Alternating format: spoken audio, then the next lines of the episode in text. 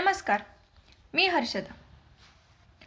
आज आहे चौदा जानेवारी मकर संक्रांतीच्या सर्वांना हार्दिक शुभेच्छा.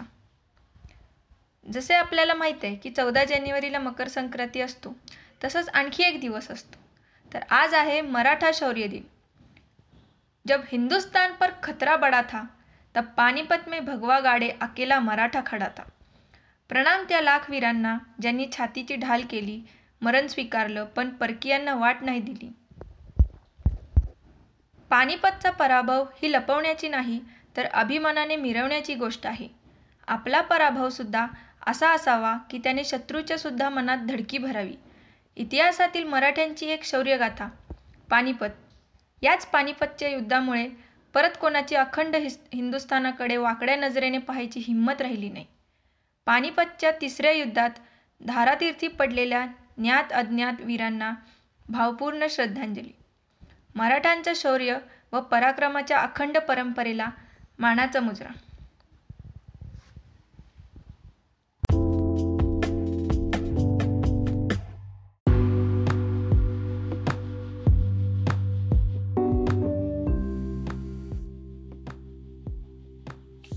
आज जगभरात मराठी लोक पोचले आहेत. मराठी माणसांसाठी ही अभिमानाची गोष्ट आहेच. त्याचबरोबरीने बलुचिस्तानसारख्या प्रदेशातसुद्धा आज मराठा समाज अस्तित्वात आहे. आश्चर्य वाटत असेल ना? तर चला आज मी तुम्हाला सांगणार आहे त्यामागची ऐतिहासिक कथा.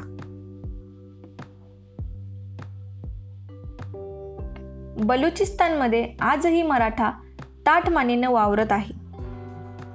आपण हे तर जाणतोच की पानिपतच्या तिसऱ्या युद्धानंतर मराठ्यांना पराभव स्वीकारावा लागला होता. तेव्हा काही मराठे हे त्याच पानिपतच्या भूमीवर स्थायिक झाले. आज त्यांना हरियाणामधील रोड मराठा समाज म्हणून ओळखले जाते.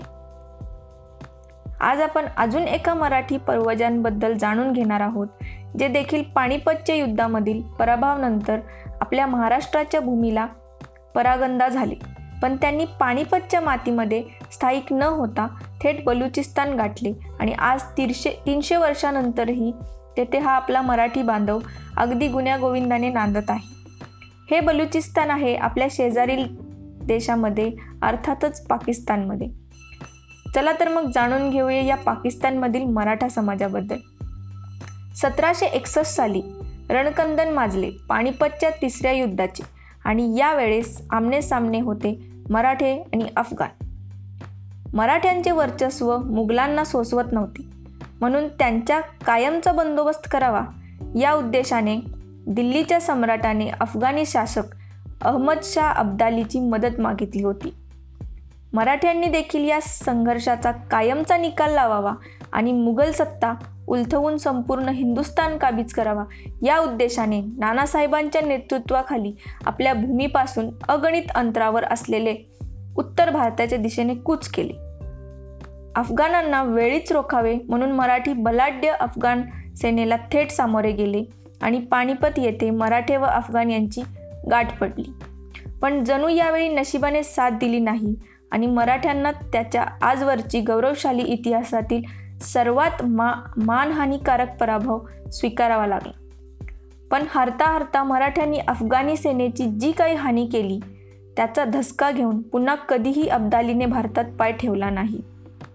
इतिहासकार सियार उल मुत्ताखिरीने हे म्हणतात की पाणीपतच्या युद्धानंतर मराठी युद्ध कैद्यांच्या लांबच्या लांब रांगा केल्या गेल्या आणि त्यांना अफगाणी सैन्यासोबत दिल्ली मथुरा या शहरांमध्ये पाठवण्यात आलं. युद्धानंतर जे मराठे वाचले त्यातल्या पुरुष महिला आणि मुलांना गुलाम बनवण्यात आलं. पाणीपतच्या युद्धातल्या विजयानंतर अहमद शाह अब्दालीनं दोन महिन्यानंतर तब्बल बावीस हजार मराठा युद्ध कैद्यांना घेऊन अफगाणिस्तानच्या दिशेने कूच केली. पण अब्दालीचा ताफा जेव्हा पंजाबमध्ये पोचला तेव्हा शीख लढवयांनी युद्ध कैदेत असलेल्या अनेक महिलांची सुटका केली.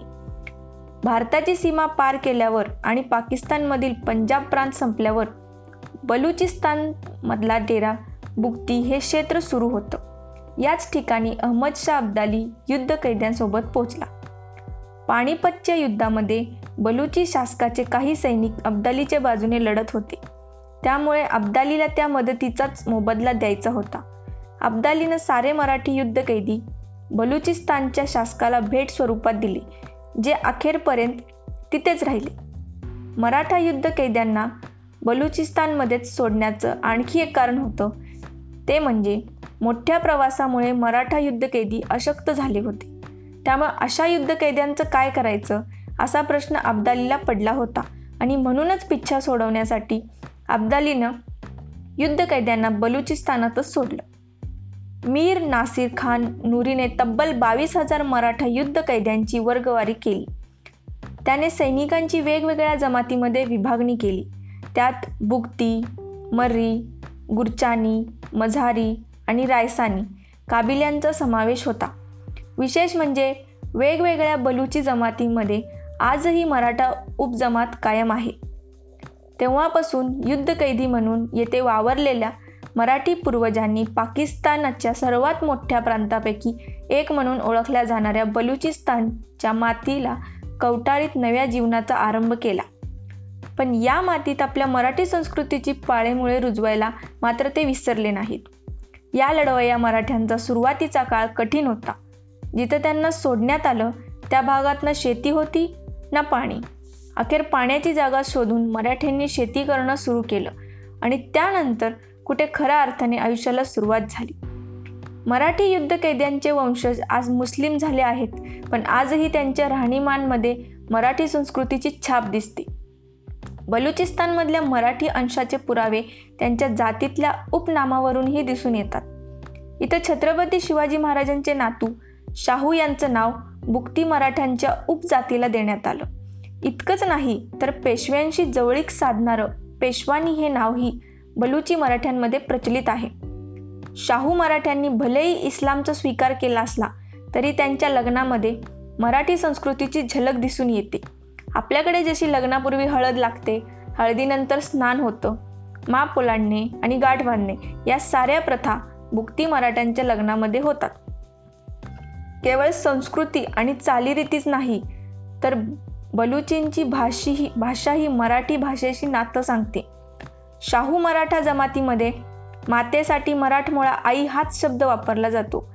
या शब्दाला मूळ बुक्ती समाजानेही स्वीकारले. इथल्या महिलांची कमोल गोदी अशी मराठी नावंही आहेत. सर्वाधिक मराठा वंशज हे बुक्ती जमातीमध्ये आहेत. एकोणीसशे साठच्या दशकात ब्रिटिश लेखिका सिल्विया मॅथसन यांनी लिहिलेल्या टायगर्स ऑफ बलुचिस्तान या पुस्तकात बुक्ती मराठा समाजाचा उल्लेख आवर्जून करण्यात आला आहे. नव्वदच्या दशकामध्ये तर प्रदर्शित झालेली तिरंगा ही फिल्म बलुचिस्तानात खूप गाजली होती. या फिल्ममध्ये नाना पाटेकरनं पोलीस इन्स्पेक्टरची भूमिका साकारली होती. त्यात मैं मराठा हूँ और मराठा मरता नाही मराठा मारता है. असा डायलॉग नाना पाटेकरांनी उच्चारताच थिएटरमध्ये टाळ्या आणि शिट्ट्यांचा पाऊस पडायचा. एवढंच नाही तर बलुचिस्तानमधला बुक्ती मराठा आजही द ग्रेट मराठा ही हिंदी सिरियल इंटरनेटवरून डाउनलोड करून आपल्या नव्या पिढीला त्याचं पूर्व इतिहास सांगतो. असा हा आपला मराठी बांधव आजही हजारो किलोमीटर दूर राहून परमुलुखात मराठी संस्कृती रुजवून ताठ मानेने जगतो आहे. त्यांच्या या मराठी बाण्यास मानाचा मुद्रा.